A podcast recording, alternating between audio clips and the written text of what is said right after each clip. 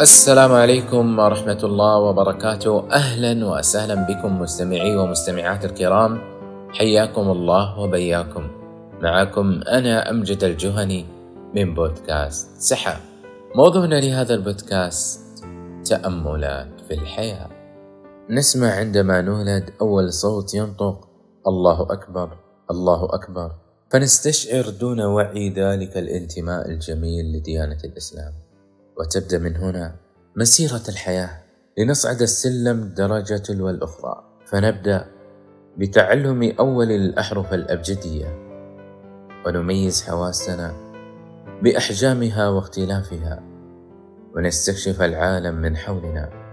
فننتقل للمرحلة التالية وننضم للصف الأول في المقعد الأول لنظل نحلم أن نحقق الأول في كل تحدي نخوض فيه.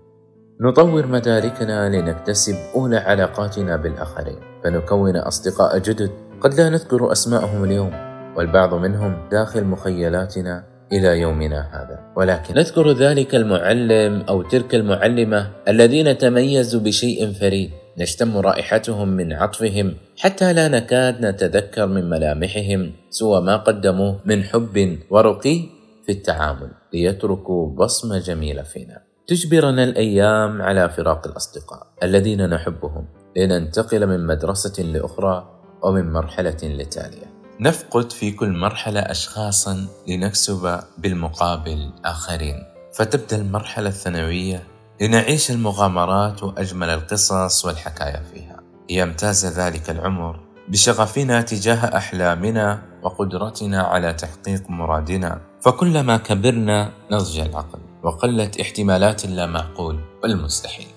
تأمل بإيجابية في حياتك. واجعل لك في كل زاوية جمال تحشق النظر إليه.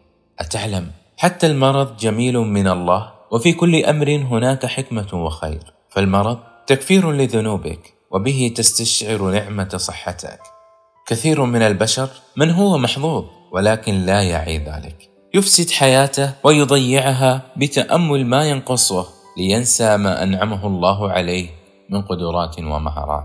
لن تنطلق في الحياة سعيدا إن لم تكتشف ذلك الجانب من شخصيتك الذي تحبه بعمق. وظف كل مهاراتك. واصنع من قدراتك معجزة تغير بها حياتك لتخلق بصمة إيجابية أينما ذهب. فكل من على الأرض فإنه إلى الله ذي الجلال والإكرام. ختاما. أترك أنت يا من تسمع هذا البودكاست. في حياة من حولك أجمل بصمة بأخلاقك وإيجابيتك وجمال روحك. إلى هنا مستمعي ومستمعات الكرام وصلنا إلى نهاية هذا البودكاست. أتمنى أني قد أوصلت لكم فائدة مرجوة وأراكم بإذن الله في بودكاست آخر. والسلام عليكم ورحمة الله وبركاته.